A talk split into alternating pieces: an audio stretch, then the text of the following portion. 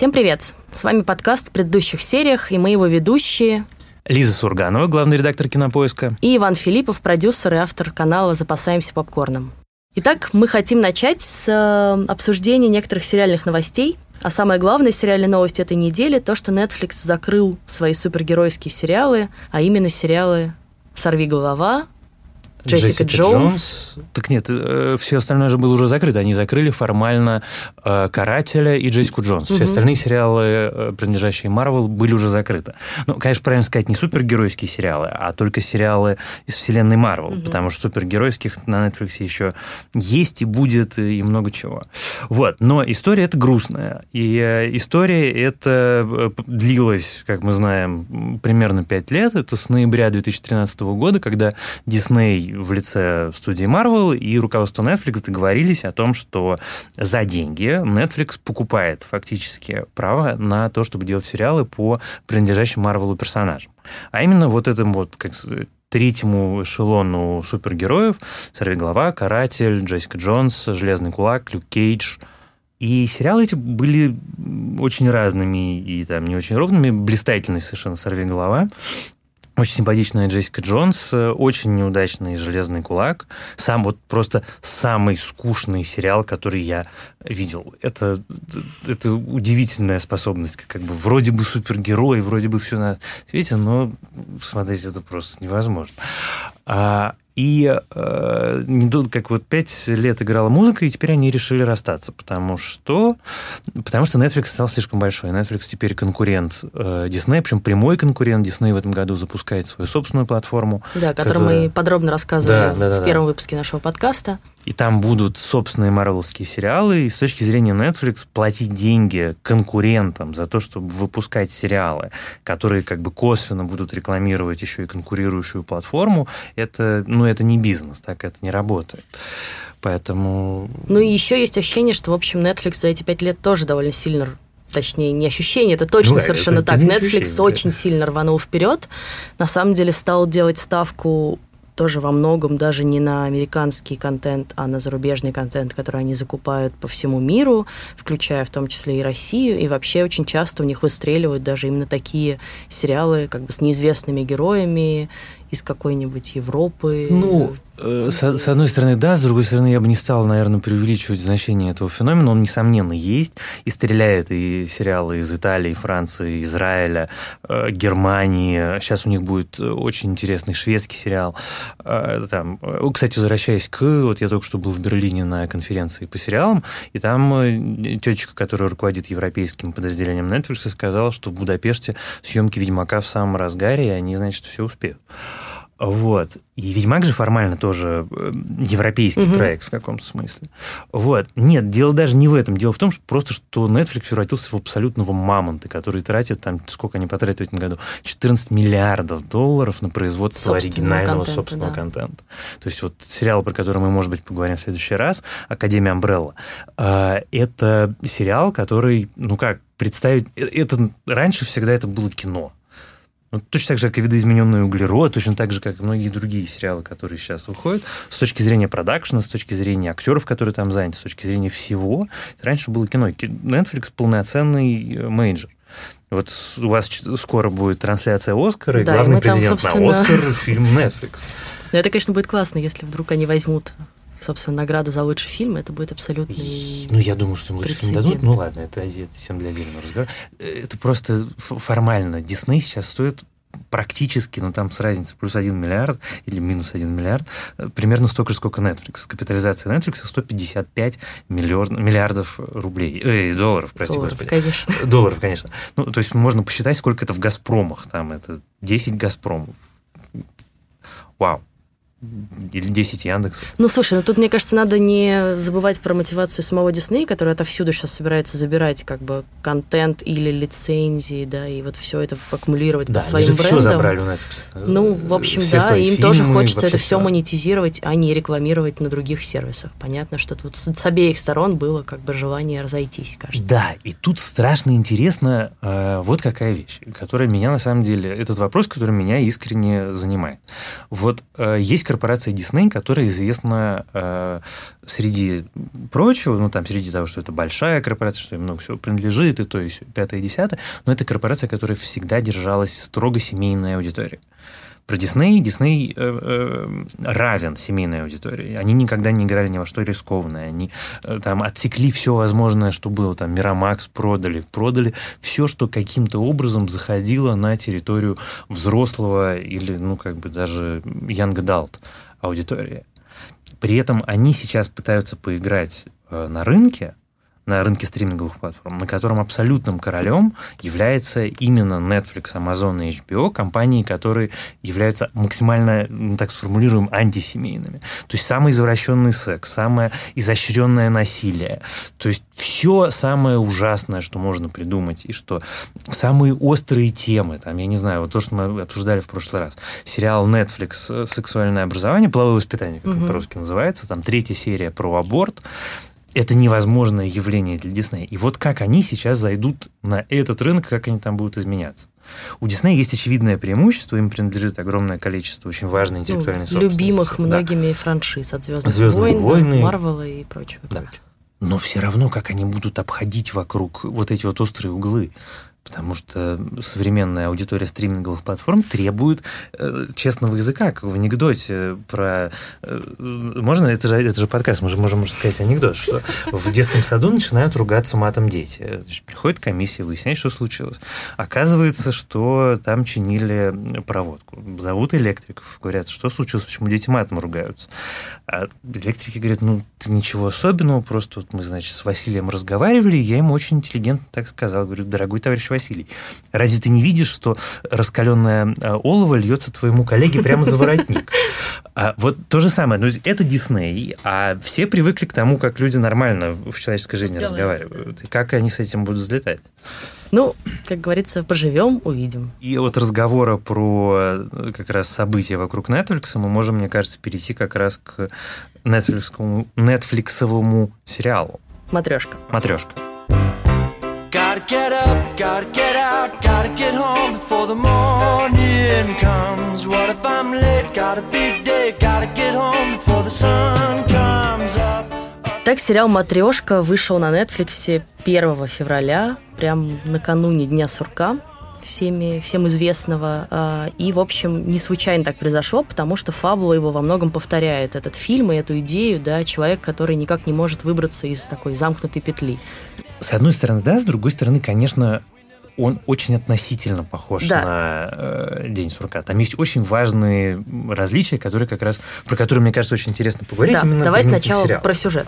Расскажи. Так, сюжет. Соответственно, взрослая девушка в исполнении Наташи Леон. Наташа Леон, а, которая, разумеется, давайте мы сразу про это скажем, она очень похожа на молодую Аллу Пугачеву. Ну, Наверняка в общем, все российские случайно. СМИ это заметили, когда вышел трейлер сериала, и это был главный инфоповод. Вокруг, да, но она действительно такая очень характерной внешности, с прекрасными кудрявыми золотыми волосами.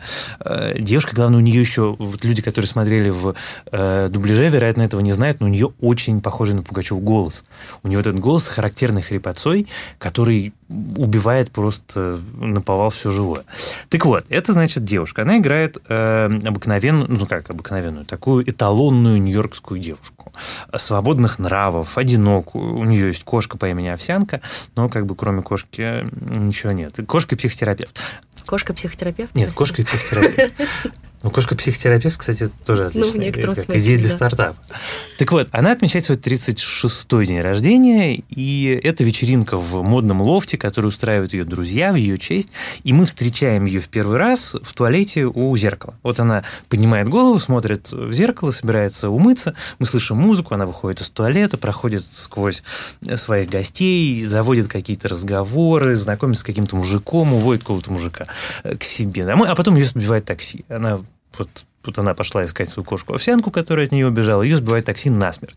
Она умирает, и снова оказывается в туалете, снова перед этим зеркалом. И, в общем, собственно, мы, вот так мы входим в эту историю. Это история про ее смерть. Ну и про то, что смерть не произошла, да. На самом деле она как бы все время умирает и рождается, или не рождается, а оказывается в каком-то новом месте, заново, в новом старом месте. А, Давай мы на тут самом... на самом деле скажем сразу, предупредим наших слушателей, что мы будем обсуждать, поскольку сериал «Матрешка» вышел уже довольно давно, Давайте мы предупредим, что мы будем разговаривать сейчас со спойлерами. Да, это, это я и хотела сказать. Спасибо, Ваня. С днем рождения, крошка! Тебе весело? Вселенная добавлен...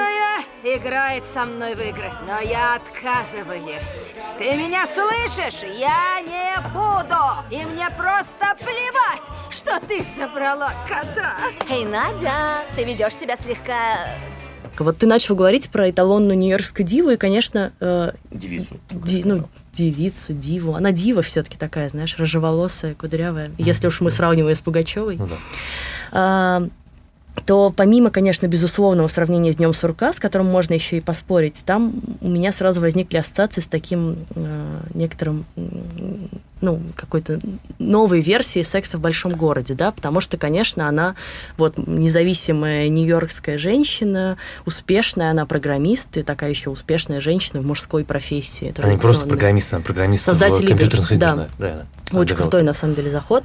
А, у нее две подруги, которые тоже, в общем, явно довольно модные, успешные женщины с разными совершенно сексуальными предпочтениями. То есть это даже более отвязный секс в большом городе.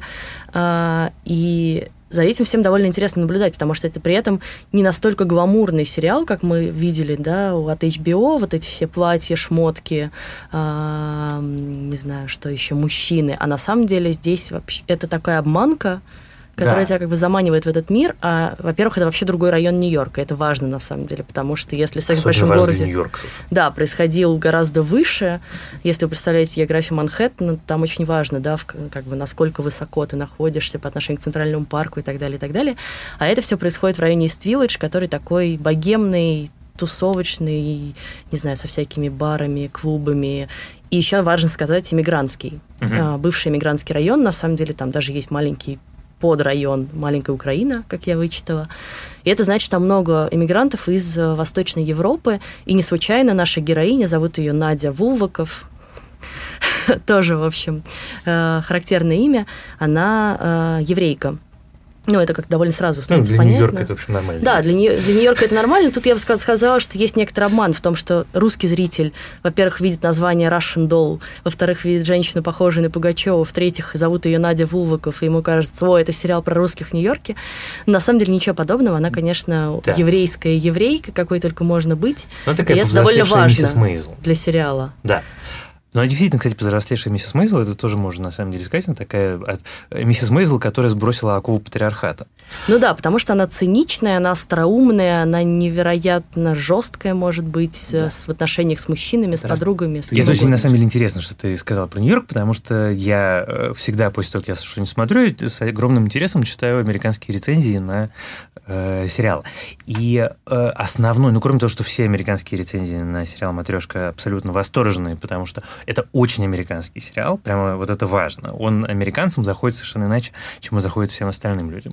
Но самое важное, что это очень нью-йоркский сериал. И самые главные мысли всех э, рецензий были про то, что это невероятно аутентичный Нью-Йорк, что они узнают свою жизнь, своих друзей, ситуации, географию, э, детали быта. Это на самом деле страшно любопытно, потому что если вы будете смотреть матрешку, если вы еще не смотрели, то имейте в виду, оказывается, это все на самом деле действительно так вот устроено. Это очень забавно. Я вот вычитала интересный факт, что оказывается действительно у нью-йоркцев есть страх упасть в люк значит, открытый посреди да, тротуара, а, а героиня в отрежке так несколько раз погибает, довольно нелепо, падает просто в открытый огромный люк, такой грузовой, видимо, для магазинов да, или да, для чего-то. И во многих рецензиях я прям читала фразу, что да, да, мы все этого страшно боимся, а с ней это реально происходит. И давай, кстати, заодно вернемся к Дню сурка. День сурка, э, на самом деле, с одной стороны, и похож, и не похож, и похож в главном. Потому что День сурка – это история про то, как человек вынужден взглянуть на свою жизнь. Ну, по сути, это же на самом деле, вот если убрать всю э, эту драматургическую составляющую, то базовая идея, она простая. Что ты должен посмотреть на себя и понять, где ты что делаешь это не да. так. Да, в общем, как ты должен себя э, вести. И в этом смысле они с «Матрешкой», конечно, очень похожи. С другой стороны, с точки зрения вот именно механизма э, застревания в этой петле, День сурка был связан с временем. Матрешка не связана с временем. Матрешка связана с э, смертью. И мы каждый раз видим очень разные кусочки жизни нашей главной героини. Она может умереть через 5 минут, она может умереть через 10 минут, она может умереть через 20 часов. Она всегда умирает по-разному, она иногда умирает совсем прям жестоко, вот когда ее родственница, это замечательно, ее фактически приемная мама застреливает случайно. Мне кажется, самая жестокая смерть, когда она замерзает на улице, прости, я вот да, прям да, это правда. Передернула. Ну, когда она вы, вы, выкашливала из легких разбитое стекло, тоже было, в общем, довольно да, пожалуй.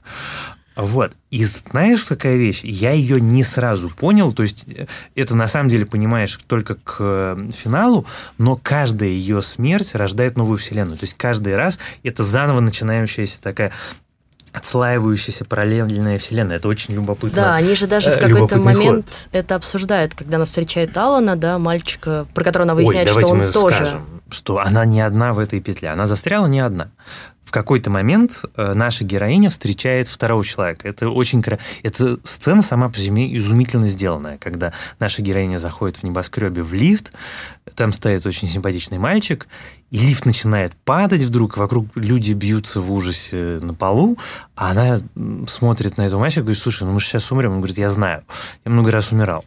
Да, э, так вот, э, как раз они в какой-то момент с этим Аланом обсуждают, и она ему говорит, слушай, а что если это мы с тобой умираем, да, а они все продолжают жить. И на самом деле, если согласиться с теорией, что каждый раз их смерть, а у них смерть, как мы в какой-то момент выясняем, еще и одновременно происходит, э, они как бы друг с другом связаны в, этой, в этих петлях, если каждый раз, когда они умирают, появляется новая вселенная, то это значит, что все эти вселенные, в которых они умерли, на самом деле продолжаются, да, и вот в этих вселенных они реально умерли, их близкие их оплакивают, их друзья их потеряли, жизнь идет дальше. Единственный вопрос, который у меня здесь возник, который мне не очень встраивается в эту теорию, это вот про то, что мы начинаем видеть постепенно, да, признаки умирания, исчезновения, вот после нескольких смертей мы видим, что начинают гнить фрукты, вянуть цветы, пропадает рыбка, начинают исчезать люди просто, да? да? Вот они... как ну, оно, есть... в смысле, это новая вселенная, которая лишена чего-то, Если что предпо... ты думаешь? Нет, я думаю, что там речь идет про то, что ты, когда много-много раз что-то копируешь, то оно постепенно изнашивается, что речь идет просто про банальный механический износ вот этих вот параллельных вселенных. Mm-hmm. Это смешная э, формулировка, но мне кажется, что дело в этом. То есть они не перескакивают, а они именно как бы да, мультиплицируют. Да, они сами. мультиплицируют. Да. От многочисленного копирования происходит просто механическое истлевание. Ну и, конечно, самый крутой момент в конце, когда они вдруг как бы возвращаются в начало в разных, этой в разных петле, да, но да. при этом оказываются в разных вселенных и не могут друг друга как бы поймать. И им приходится друг друга уговаривать, э, ну, по сути, остаться живыми. Остаться да? живыми, потому что на самом деле ведь почему мне так нравится этот сериал? Потому что э, он, э, кроме того, что он очень развлекательный, просто действительно приятно смотреть. Это смешно написано, это остроумно придумано, это очень классно снято, там чудесная музыка, там замечательные актеры. Наташа Леон просто потрясающая, прям про просто потрясающая. Но главное, что у него есть э, очень несколько любопытных мыслей. Кроме того, что глобально это сериал про одиночество, вот это люди, которые живут в городе э, многомиллионном, который принято считать просто там центром планеты.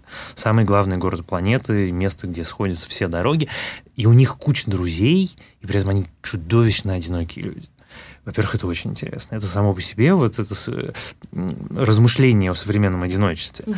Это страшно подкупающая мысль. Но история же вот сейчас будет главный спойлер. Ведь это история о том, что они не могут вырваться из этой петли, потому что их там держит э, чудовищная пережитая травма у каждого из них, у Наташи эта травма, что она чувствует ответственность за то, что умерла ее мать, которая страдала тяжелым психическим расстройством, а у Алана это травма, связанная с его девушкой. Он пришел он пришел, собственно, к своей девушке накануне вот совершения этой петли, да, возникновения этой петли, и она ему сказала, что они расстаются. Встречались они много лет. С, э, он пришел ней делать предложение. Да, и он пришел ей делать предложение, и это, конечно, такое. Вот. А она сказала ему, что не только что она от него уходит, но что у нее давно уже роман, что она чудовищно несчастна, а он вообще абсолютно э, ужасный человек. А он себя так не ощущал. И для него, э, мне, ну, по крайней мере, вот исходя из сериала, для него главное потрясение не то, что она от него уходит. Это все-таки, в конце концов, с людьми случается.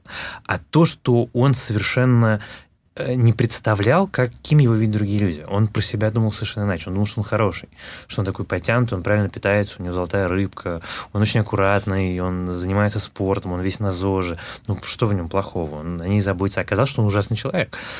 Ну, ужасный он как в том, что он как бы не хочет видеть тиран, еще... Ну да, он не хочет видеть того, что его девушка, по сути, уже его не очень любит и не хочет продолжать быть вместе. И она ему много раз на это намекала и всячески давала понять, что как бы чувак, все вроде закончилось, а он просто в таком вакууме и своем каком-то мире живет и не хочет на это обращать внимание. И на самом деле он же с петлей примерно так же пытается да. справляться. То есть он с ней не справляется, он просто продолжает в ней жить, потому что его устраивает, когда у него абсолютно предсказуемая жизнь, даже если она каждый раз заканчивается вот этим несчастьем, трагедией, Причем он, каждый, он же каждый раз заканчивается И он уже знает, да, лифте. чем это заканчивается. И несмотря на то, что он знает, что он в этом лифте умрет, он все равно в него заходит, он все равно продолжает механически повторять одно и то же движение. И на самом деле, если мы вернемся к вопросу психотерапии, то э, повторение одного и того же движения, действие в ожидании разных результатов – это определение невменяемости. Это он, как бы он нам, это такая еще одна подсказочка. То есть э, вся эта история, она про психотерапию. Это да, Очень увлекательно рассказанная история про то, что, дорогие товарищи, если у вас есть какие-то сложности тяжелые, не пережитые в детстве травмы, то, пожалуйста, не старайтесь с ними справиться самостоятельно, идите к доктору. Это опять повторюсь, для нашего вот половое воспитание для нас э, очень было важной историей, потому что мы живем в стране, в которой никто про это не говорит, и это имеет чудовищные последствия, про которые сериал «Звоните Ди Каприо». А история про э, матрешку – это история про психотерапию. У нас тоже, в общем, за пределами больших городов очень многие люди к этому относятся. Ну, существует такая стигма, э, существует э, ощущение, что это плохо и неправильно. Это нет, это неплохо и неправильно. Посмотрите матрешку и запишись к психотерапевту. И там еще, как раз говоря про психотерапию, интересно же, что Наташа очень долго не хочет это, ну, Надя, точнее, как героиня сериала, тоже буду путаться, слишком похожие имена, а, она очень долго не хочет признать, что проблема-то в ней самой. Она же очень сначала бегает и ищет, где баг в программе, да, она как настоящий программист пытается найти, где жучок, а, и никак не может его найти. То она подозревает наркотики эти израильские, которые она попробовала на вечеринке. То здание, у которого плохая карма. Да, то вот это здание Ешивы, значит, в котором раньше была некая школа при синагоге, где изучают священные иудейские тексты. Ну и как бы все это постепенно вот разоблачается. Э, подозревать своих э, близких, своих друзей, своих, э, ну как бы вот эту вот женщину, которая ее воспитала. Она подозревает всех, она на себя смотрит натурально в самую последнюю очередь. Да, и вместе с этим мне показалось очень интересным, что э, мы вместе с ней проходим через разные, знаешь, как бы жанры. Вот то это сериал про, э, не знаю, какие-то наркотрип, наркотики. Да. Мы думаем, что это потому, что она, значит, покурила какую-то израильскую траву. То это сериал про, значит, э, мы все плохие люди, мы совершили что-то плохое, и это наша карма, наказание, ну, в чем ее Алан пытается убедить. То это, значит, сериал про такую мистику, еврейское здание влияет, естественно, и поэтому оно как бы плодит миры, и ты да, я натурально был такой... уверен, что в какой-то момент там голем появится. Да, и ты как бы каждой этой версии начинаешь сначала верить, потом она как-то отметается. Ну, и, и жанр фильма немножко меняется, и это очень смешно, потому что тебя как перебрасывает из одного в другое, и то же самое про День сурка. Ты сначала думаешь, ну, это же еще один День сурка, только женский. Но это вообще да. не так, оказывается. И, он, и главное, что он совершенно не женский, он абсолютно не женский. Вот про него самое послед... последнее прилагательное, которое можно использовать про этот сериал, это женский. Он на самом деле человеческий, потому что, ну, во-первых, там есть замечательный герой мужчина, если кому-то очень важно обязательно идентифицировать себя с героем, так что не бойтесь, там есть люди ну вот, слушай, американские феминистки с тобой не согласятся. Я прочитала несколько статей на тему, что сериал такой классный, потому что на самом деле все его создатели, э, сценаристы, шоураннеры, продюсеры, это женщины, а помимо самой Наташи Леон, там еще, например, прекрасная Эми Поллер, Эми Поллер да. из ну, парков и зон отдыха. Как, во-первых, как прекрасно, что меня совершенно не интересует мнение американских феминисток, э, это уже само по себе. Но с другой стороны, ну, может быть, этим объясняется свежесть, потому что э, я вообще за то, чтобы было больше женщин-режиссеров, женщин-сценаристов, женщин всего. Это только они несут новые какие-то классные идеи, голоса, э, мысли, образ э, мышления, подход к каким-то традиционным историям. Это же очень классно. Это же интересно. Я не думаю, что это связано с э, полом. Правда не думаю, потому что есть прекрасные сериалы, написанные мужчинами. Кстати, между прочим, Sex Education тоже женщины написали. Но я, кстати, на секундочку обращу внимание, что, получается, самые главные премьеры, которые были в этом году, самые главные сериалы, они все, все Netflix. Ну, или мы с тобой так их выбираем. Нет, а если мы смотрим на, вот даже если смотреть на то, что называется критик консенсус, то все главные... Ну, на самом деле это правда, да. Многие американские издания, критики сошлись на том, что вот «Матрешка» уже точно вошла в наш список любимых, лучших сериалов 2019 года, хотя он только-только начался, но... «Матрешка», э, «Sex Education». Ну, и прям про «Матрешку» вот такой действительно консенсус существует. А еще я вдруг вспомнила, ты говорил про то, что это сериал очень американский, вот феминистки считают, что очень феминистки, что все любят присваивать себе. А еще я прочла в паре еврейских изданий, что сериал очень еврейский, и вообще, на самом деле, то, что ей исполняется 36 лет, это не случайно, потому что, значит, в еврейской традиции цифра 36 там как-то долго это все расшифровывается, означает две жизни, и вот как бы Ой, у нее вторая жизнь классно. появляется. Я уверен, что это не случайно. Я прямо Нет, конечно, потому что на самом деле сама Наташа Леон тоже еврейского происхождения, с э, бабушкой, э, дедушкой, в общем, по материнской линии прошедшими Холокост. Помнить, что эта девочка, которую мы знаем больше всего по ее роли в «Американском пироге», это, конечно, сейчас совершенно Мне кажется, что ее знают... Вот наш продюсер Женя подсказал мне, что она вообще звезда сериала «Оранжевый хит сезона», да, который я не смотрела. Но сериал про женщин в тюрьме, и она прославилась, мне кажется, уже в таком новом амплуа там.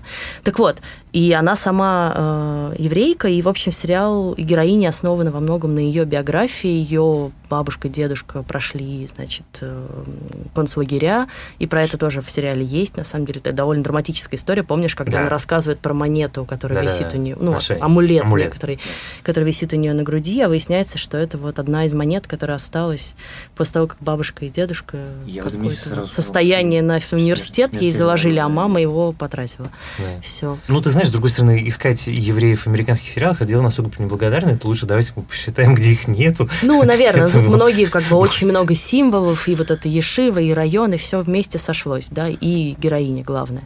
Итак, короче, да, это здание Ешивы, но приходилось ли вам замечать, что прямо над дверью есть надписи? Надпись эта весьма себе жуткая. Mm?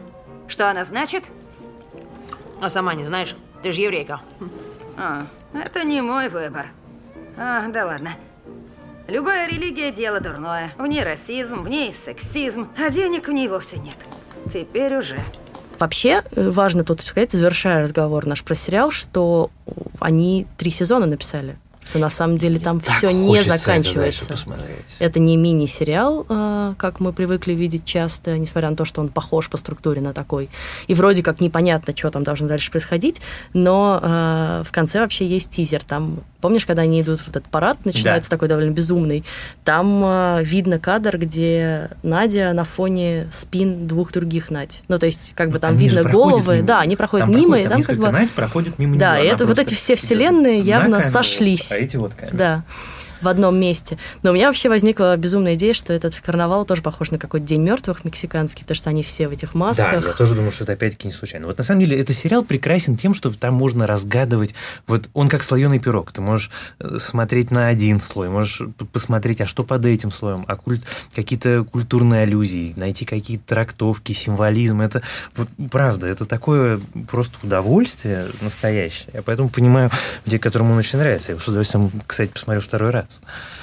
Ну, у меня время. менее, наверное, восторженные впечатления, но мне кажется, это очень сильно связано с тем, что вот мне такой типаж героини не близок. Несмотря на то, что я люблю умных, остроумных, циничных женщин, вот что-то в ней, оно отталкивает. И тут мы с Ваней не сошлись. Да. Это был подкаст в предыдущих сериях, и мы его ведущие Ваня Филиппов и Лиза Сурганова. Пожалуйста, подписывайтесь на нас в iTunes, в Яндекс Музыке, там везде есть наш подкаст, слушайте нас на сайте, а если вы еще будете подписываться и ставить нам оценки, то про нас узнает больше людей и и мы станем богатыми и знаменитыми. Ну, про богатыми не уверена, но знаменитыми возможно. Ну, Счастливо. Пока. Get up, gotta get out, gotta get home before the morning comes. What if I'm late? Got a big day, gotta get home before the sun comes up. Up and away, got a big day, sorry can't stay. I gotta